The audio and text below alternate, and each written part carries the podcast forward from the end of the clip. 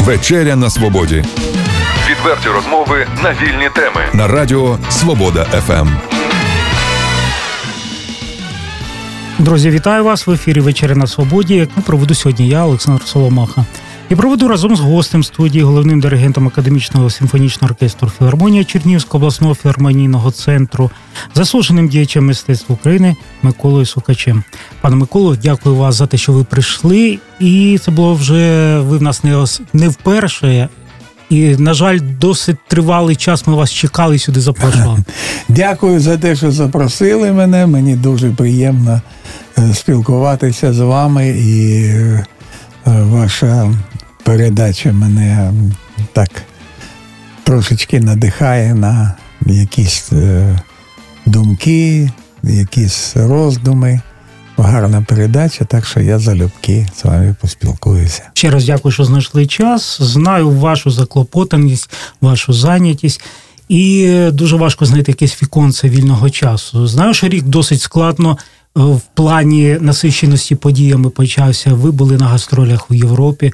Потім встигли випустити і презентувати книжку. Це була перша книжка в вашому житті. Провели 19-й фестиваль Сіверські музичні вечори. Крім цього, було багато гастро... не гастролей, а концертів, як і в Чернігові, на рідній сцені, у філармонії, а також і в інших містах. Коли ви встигаєте, і ну, давайте перше, де ви мандрували Європою, для кого виступали, угу. в яких залах? Ну, у нас традиційна подорож новорічна до Іспанії та Португалії. Е, і ми вже там багато разів були, і відомі досить наш наш, наш оркестр відомий в цих країнах. І Є програми, які саме адресні, тобто пишеться там, скажімо, Чайковський. Е, тето, тето і академічний симфонічний оркестр, філармонія міста Чернігів. І люди йдуть саме на це. Є формат е, оркестру Штраус фестиваль оркестр, коли вони запрошують одразу 5-6 оркестрів з однаковою програмою, і всі е, виконують ці твори під назвою просто не свого оркестру, а фестивального оркестру. Для того, щоб як щось сталося, якісь зміни в маршруті, так і так далі, і так далі, щоб це не було проблемою, коли замість одного оркестру грає другий. А зали у нас. Знаєте, чесно кажучи, вражають. Аудиторія Національ в Мадриді, Палау деля музика, е, це в Барселоні, ця зала під егідою ЮНЕСКО, краса неймовірна. Там кожного дня проводяться екскурсії до залу. Е, після концертів півгодини е, дозволяють фотографувати той зал. Цим японці користаються користу просто ну, шалено. Там велика кількість дуже туристів і так далі. Ну, Японці це відомі любителі да, фотосправи. Да, да, фотосправи. От, І прекрасні зали в Сарагосі, в Більбао, великі зали по дві з половиною тисячі. І інколи, знаєте, так Е, важкувато з переїздами. От В день концерту може бути е, подорож там кілометрів 400. Проїхали, і треба ж вийти і грати. От, І так ідеш на сцену, вже не хочеться нічого. так. Тільки відкриваєш двері, і на тебе як ця армада дві з половиною тисячі людей і починають аплодувати, і адреналін так зшиває, і пішло. І забуваєш да, про всі про незгоди. Все, так? Да. Тому оця, е, е, оця от така е, сторона цих гастролей, вона дуже позитивна і вона дуже корисна, тому що ми маємо змогу грати багато програм поспіль.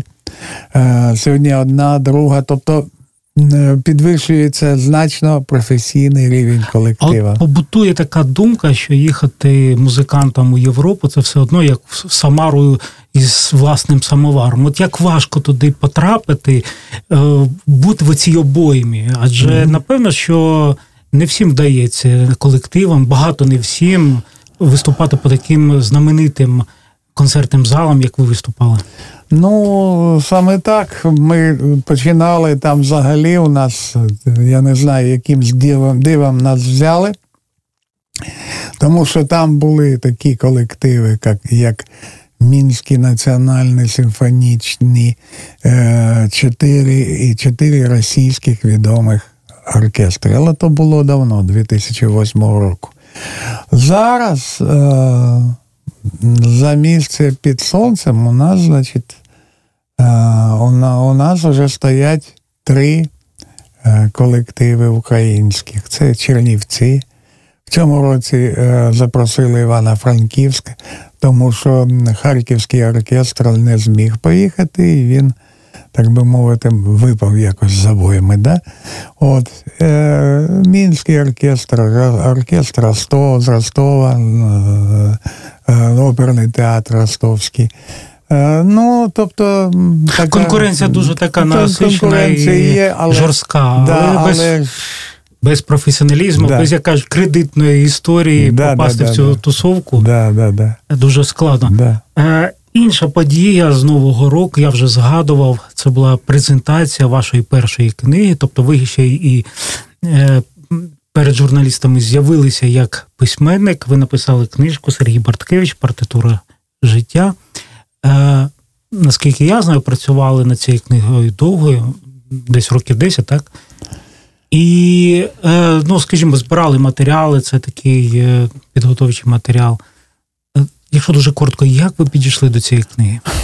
Ну, річ у тім, що я е, спонукав мене це все зробити, мій друг, драматург Андрій Міллер. І е, дивлячись е, на те, яку кількість матеріалу мені е, довелося, так би мовити, перелопатити, переробити, прочитати 270 тільки листів Сергія Борткевича до свого друга Хуга Вандалина.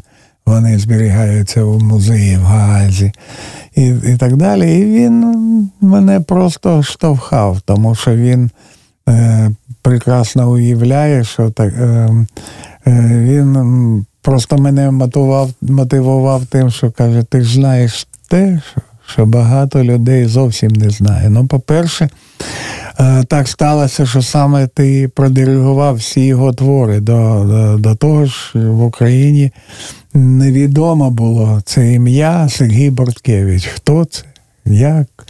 І завдяки от Миколі, е, моєму другові Миколі Петровичу Соку, який, е, власне, перший знайшов Борткевича фортепіаний концерт, а потім ми зіграли цей концерт з е, київською музиканткою е, Вікторією Єрмолєвою у перед, у такому проєкті Сука маловідомі фортепіані твори. То після того почались пошуки. І коли матеріалу було достатньо, то я досить швидко написав цей твір бо він е, я не брав е, до уваги те, що я пишу до музикознавців, там до я, до музикантів. Я писав для просто шанувальників класичної музики. От я хочу да, вас да. те, що зупинити, угу. цей твір я мав можливість і час його читати. І це не просто біографія, це біографічно-художній твір. mm а це вже інший жанр, це вже інші певні старання автора. Тобто, от як ви дійшли до того, що це не був суто біографічний історичний твір, що це була художня, в тому числі книга, і яка, от, на мій погляд, е, досить вдало вийшла. Ну, пане Олександр, по-перше, е, е, кілька містичних подій, які сталися під час виконання е, творів Сергія Борткевича, і наштовхнули мене на думку про те, ну і інші містичні. Е, Е, містичного тлумачення е, подій, які були в музиці, відбувалися зі мною особисто. Е, і, так би мовити, надихнули мене на те, щоб якось трошки розширити і показати роль музики навіть не тільки в в світогляді, не тільки в, в переживаннях, якихось почуттях, але і як якусь е, комунікацію між часами. Тому що твір, який написаний там, скажімо, 200 років назад, він виконується, він звучить, і е, якась частинка відчуття є, що ти переносишся коли, кудись в іншу епоху і так далі. От, І це все почалося потихесеньку, потихесеньку. Ну, я написав дуже швидко. Воно років 7-8 в мене е, без руху була.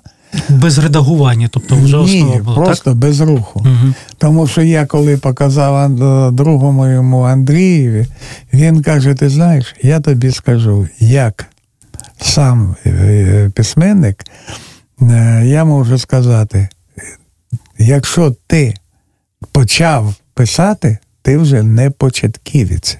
Тобі треба доводити все до кінця, доводити до високого е, гатунку. І в зв'язку з цим я точно знаю, що в тебе образ головного героя не розкритий так, як треба. Що він за людина і так далі. і так далі. А я не міг е, знайти в собі сили для такого, знаєте, художнього.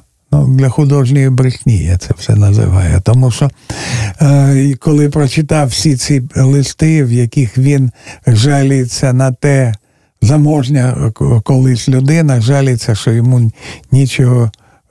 Нема табаку, нічого курити, нічого їсти це, і так це далі. Це коли він перебував да, в еміграції да, у війні. Да, да, да. І так далі він допоможи мені, друже, допоможи. І все воно так складувалось дуже якусь таку печальну картину.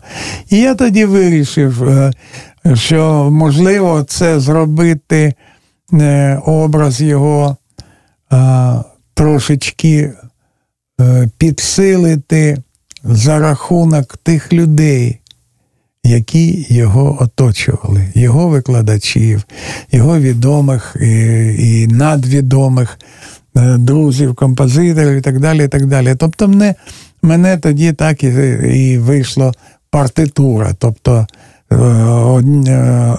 оркестрові голоси, які поєднуються в єдиний голос звучання.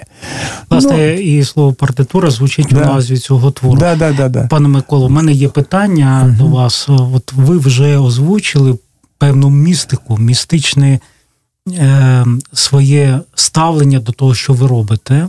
І колись ми у приватній бесіді з вами угу. про це говорили, і що так чи інакше містика поруч з вами постійно. Я знаю, що багато музикантів схильні до містичного розуміння творчості. Е, Можливо, в когось є певні підстави. У Амадея Моцарта був чорний чоловік, який прийшов, mm-hmm. замовив реквієм, маючи якусь матеріальну потребу, він погодився написати, а потім про це дуже жалкував, і ми знаємо, чим ця вся історія закінчилася.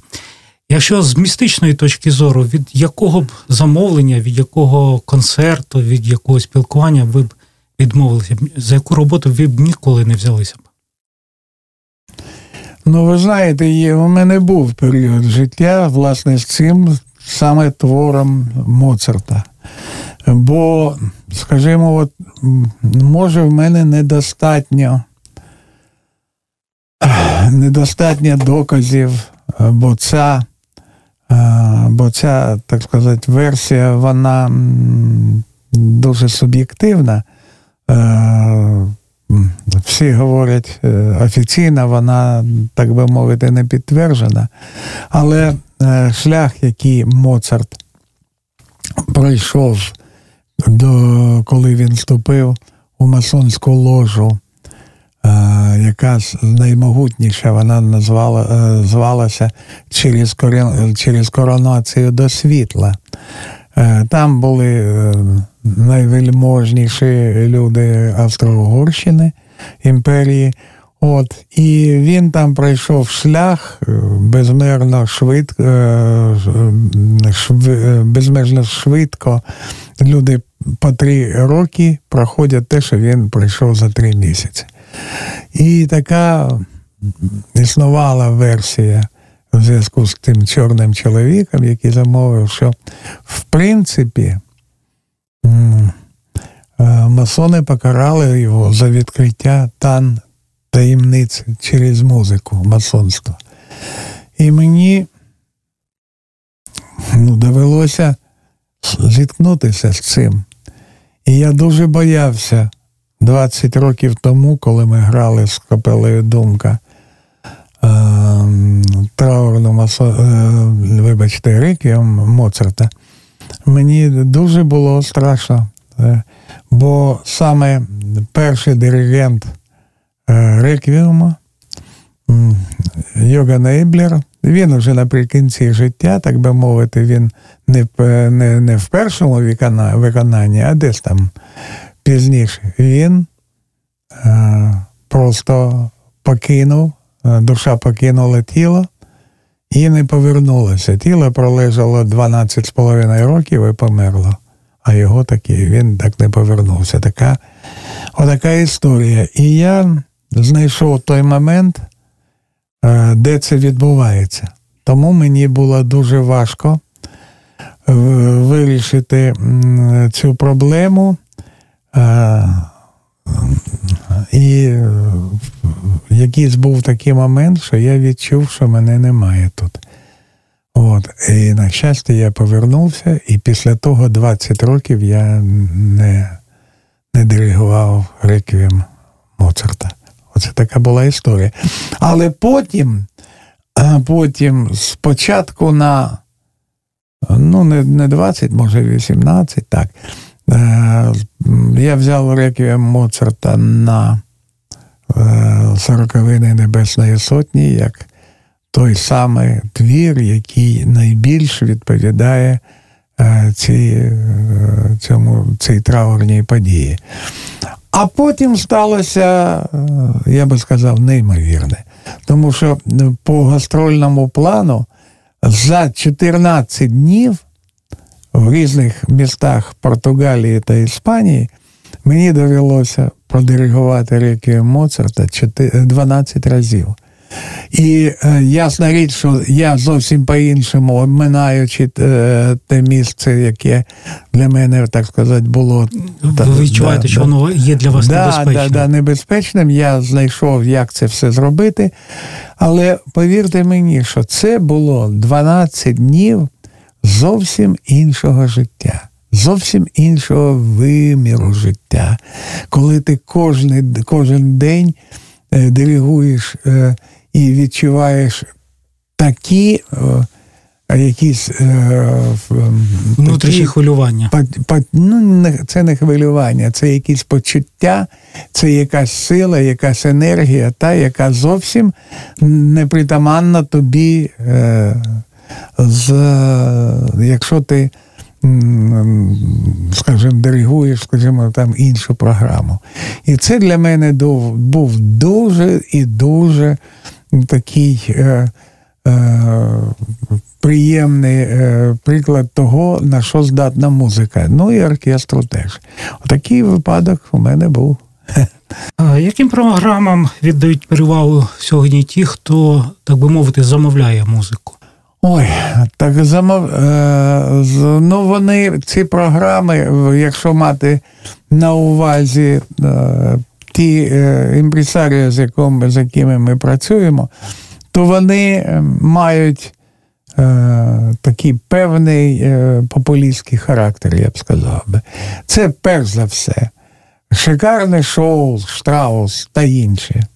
Тому що там включаються твори популярні різних композиторів, там диригент і шоумен який мусить спілкуватися з публікою, мусить і актор, мусить грати якусь роль, і так далі. і так далі. Там багато. І за цей час, чи, чим, ким я тільки не був. І арабським е, шейхом. Оце вас напружує, коли вам доводиться вливати в яку роль, навіть якщо ну, потикаючи ну, таким е, непідготовленим слухачам, які хочуть чути популярну класичну музику і не так часто хочуть чути щось таке дуже те, що рідко да. звучить із ну, сцени. Ви знаєте, річ у тім, що е, сама професія диригента, вона, вона вже є артистичною. Тобто ти мусиш. Ти мож, ти можеш е, подобатись, тобі може щось таке, але ти мусиш знати все і вміти все. І подобається да, тобі, не да, подобається, але, а мусиш. Да. Але е, якщо ти починаєш е, працювати над чим, ти над, якимсь твором чи над якимсь композиторським стилем, то ти впевнено е, закохуєшся в нього, тому що музика, ну, вона ж є всюди. Її треба знайти. І тому мені е, жодних проблем це не не доставляє. Більш того, я, знаєте, таким ну, таким професійним стьобом, як кажуть, таким, тобто куражем якимсь, е, коли починається все, це ж гра з оркестром, якийсь юмор, якісь несподівані. Пане Миколо, да. днями в Чернігові був такий резонансний концерт, приїжджав угу. квартет Бліканто зі Львова, ви да. разом з ними грали, ви диригували оркестром. Ви навіть танцювали там і рок-н-рол підспівували, no, підігрували. No, no. Як і зала це виглядало певний експромт. А насправді ви готуєтесь до таких експромтів? Ні. Воно так і є експромтом. Тому що ти е, е, чітко розумієш, чого тобі трошечки треба додати для того, щоб щоб, е, почути, е, щоб створити картину вільного музикування. Насправді е, при цьому є дуже складні речі, наприклад, ансамблів, і, наприклад, то, що ти не бачиш співака, а е, диригуєш так, наче ти його бачиш і слухаєш. Тобто ти ж на прузі. Так, третім оком, так спостерігаєш да, за ну, третім, не знаю, чим, мабуть. Тому, тому це і виходить таким чином, що ти показуєш е, слухачам, що слухайте, та ми ж тут. Тобто за такою легкістю е, ховається великий досвід життя. Да, так? Да, да, да, е, Микола Васильович, великий композитор Бах колись писав: на будь-якому інструменті легко грати. Потрібно всього лише в потрібний момент зачепити потрібну клавішу, і інструмент сам зазвучить. Вам, як диригенту, яку клавішу потрібно зачепити, щоб заграв весь оркестр? Перш за все, як не дивно, це вміти виділяти енергію. Специфічну енергію, вона невидима, вона е, спонукає музикантів грати так само, як ти хочеш. Це, е, в принципі, чим, е, чим більше я цим займаюсь, тим я розумію більше, що це десь магічна справа. Тому що ти, знаєте, коли бачиш таких диригентів, як, скажімо, Отто Клемперер, який е, е, вже виходячи за пульт, він півгодини йшов до до пульту і розповідав анекдоти там. Ну, він вже погано ходив.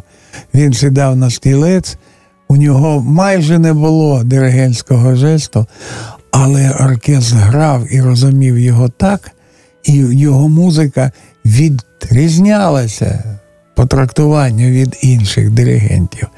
Тому оце виділення енергії це дуже важливо. А е, як казав Ернест Ансерме, е, швейцарський диригент, і прекрасний, до речі, чудовий математик, що що взагалі якось так не дуже поєднується. Він сказав, що у диригента тільки один жест, тобто дихання, ауфтакт. І все. От ти даєш дихання, все інше оркестр робить наче сам. Да? Але от дихання дати, то це така важка професіональна справа, яка доводиться до автоматизму. Диригент вже не не контролює, як він сам робить, бо це вже природня. І все. І поїхали. І тоді, І тоді вже йде все. Е, селекція музикантів, якщо це слово доречне, щодо формування оркестру, це, напевно, не один рік, а багато років, в даному випадку вже 20-річчя е, оркестру Філармонія буде, будемо святкувати скоро.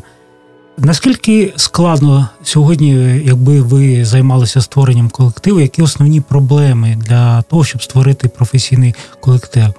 Чи достатньо професійних кадрів в нас в Чернігові? Ні. Як ви виходите з цієї ситуації? Ні, недостатньо.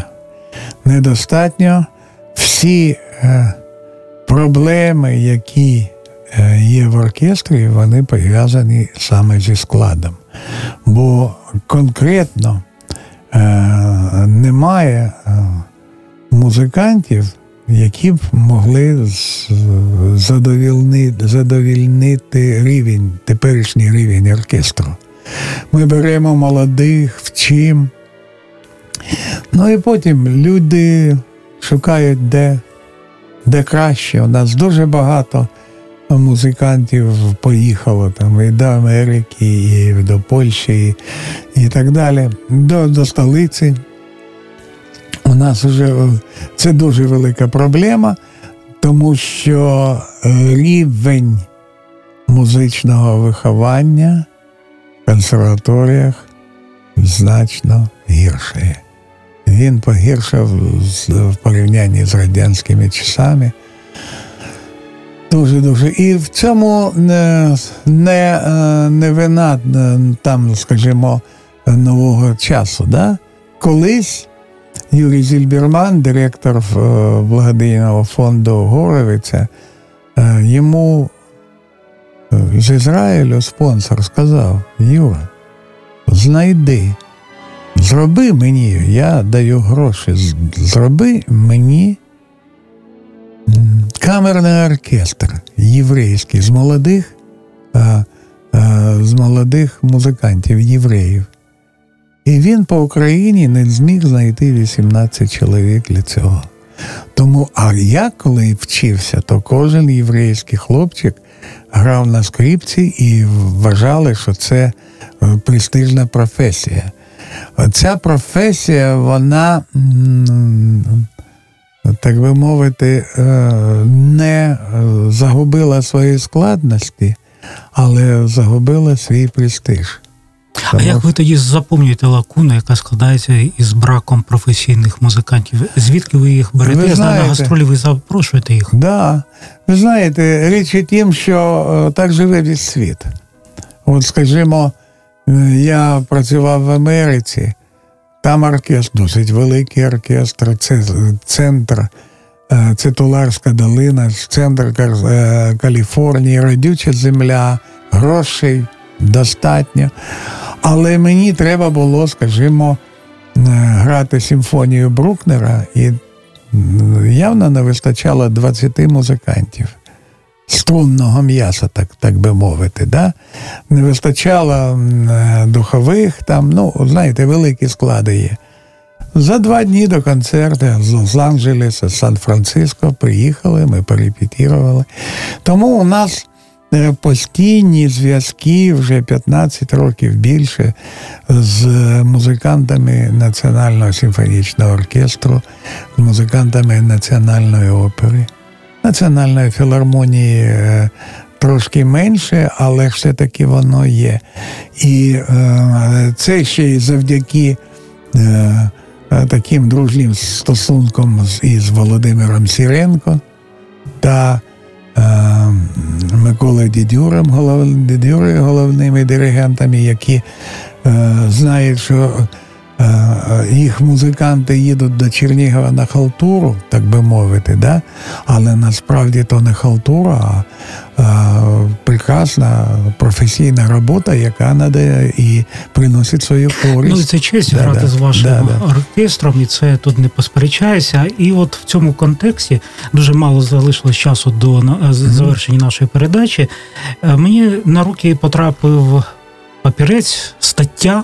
Угу. Написана вашими друзями до вашого 65-річчя. Угу, Вона угу. така цікава. Я не хочу все згадувати про всі ваші чесноти, які там описані, але є е, такий момент. Ваші друзі, музикант Лариса Новицька і фізіолог, програміст Володимир Дубовик порівняли вас з великим композитором Сергієм Рахманіновим.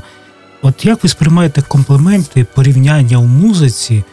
Е, для когось це є честь, хтось на це ображається, тому що він, напевне, не хоче десь з кимось рядом бути.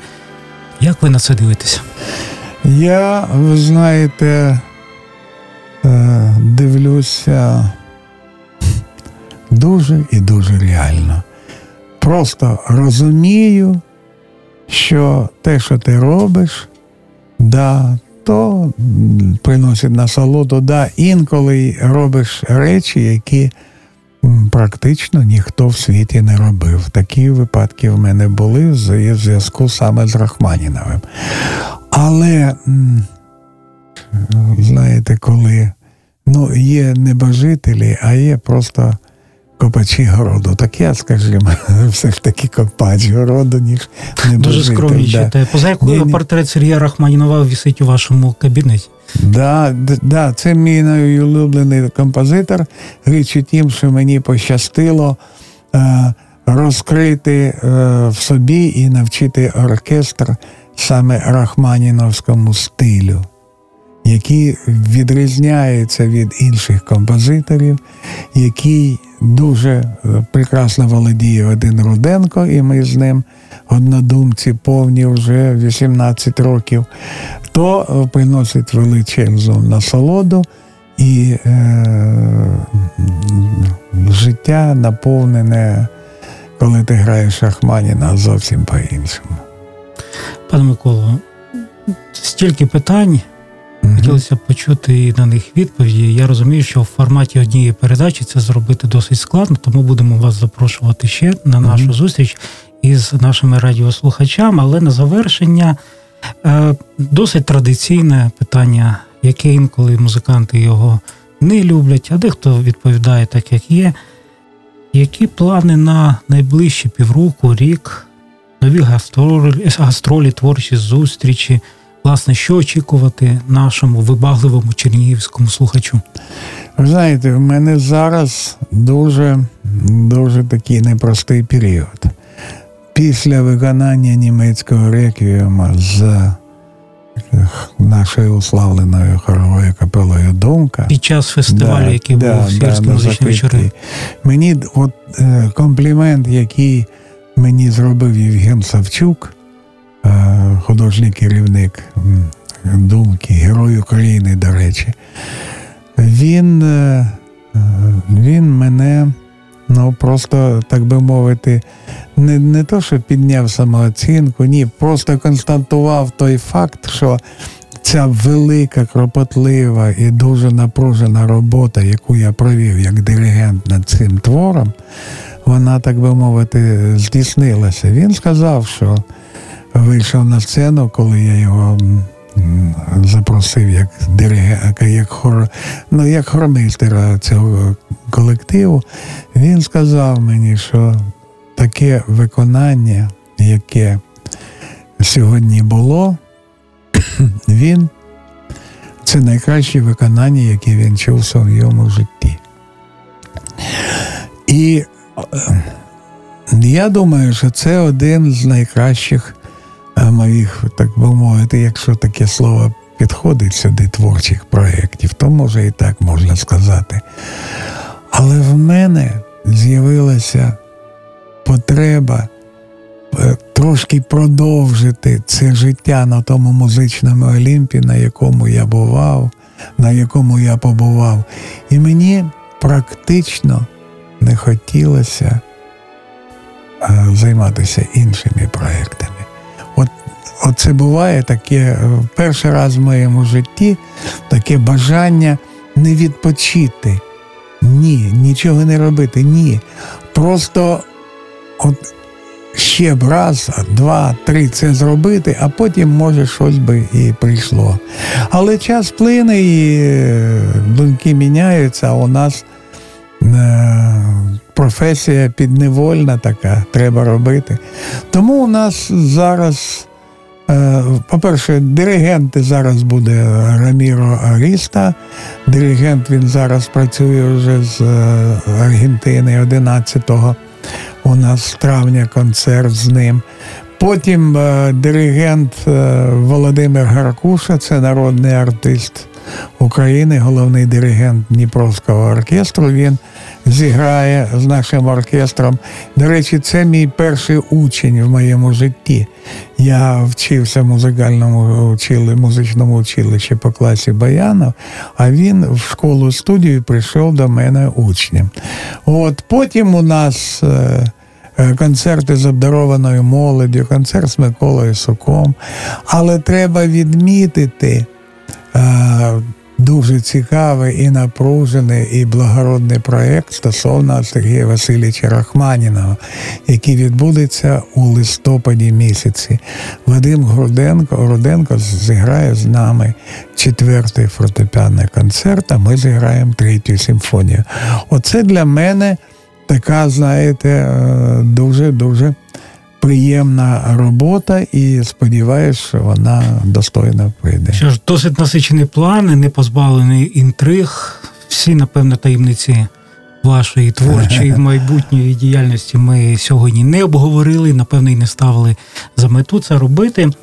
А, Але ж час е, дійшов до свого завершення, але наостанок те, що коли ми запрошуємо до нашої радіостудії музикантів, артистів, ми завжди просимо їх принести якусь фонограму улюблену або те, що хотілося, щоб почули наші радіослухачі. Я знаю, що ви так само сьогодні прийшли з музикою.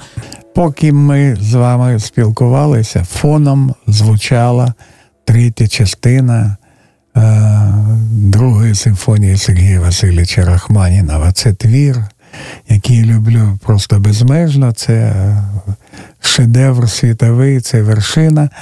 Е, знаєте, у мене був такий, пане Олександре, у мене такий був випадок, коли я е, зіткнувся з дуже незвичною для себе проблемою.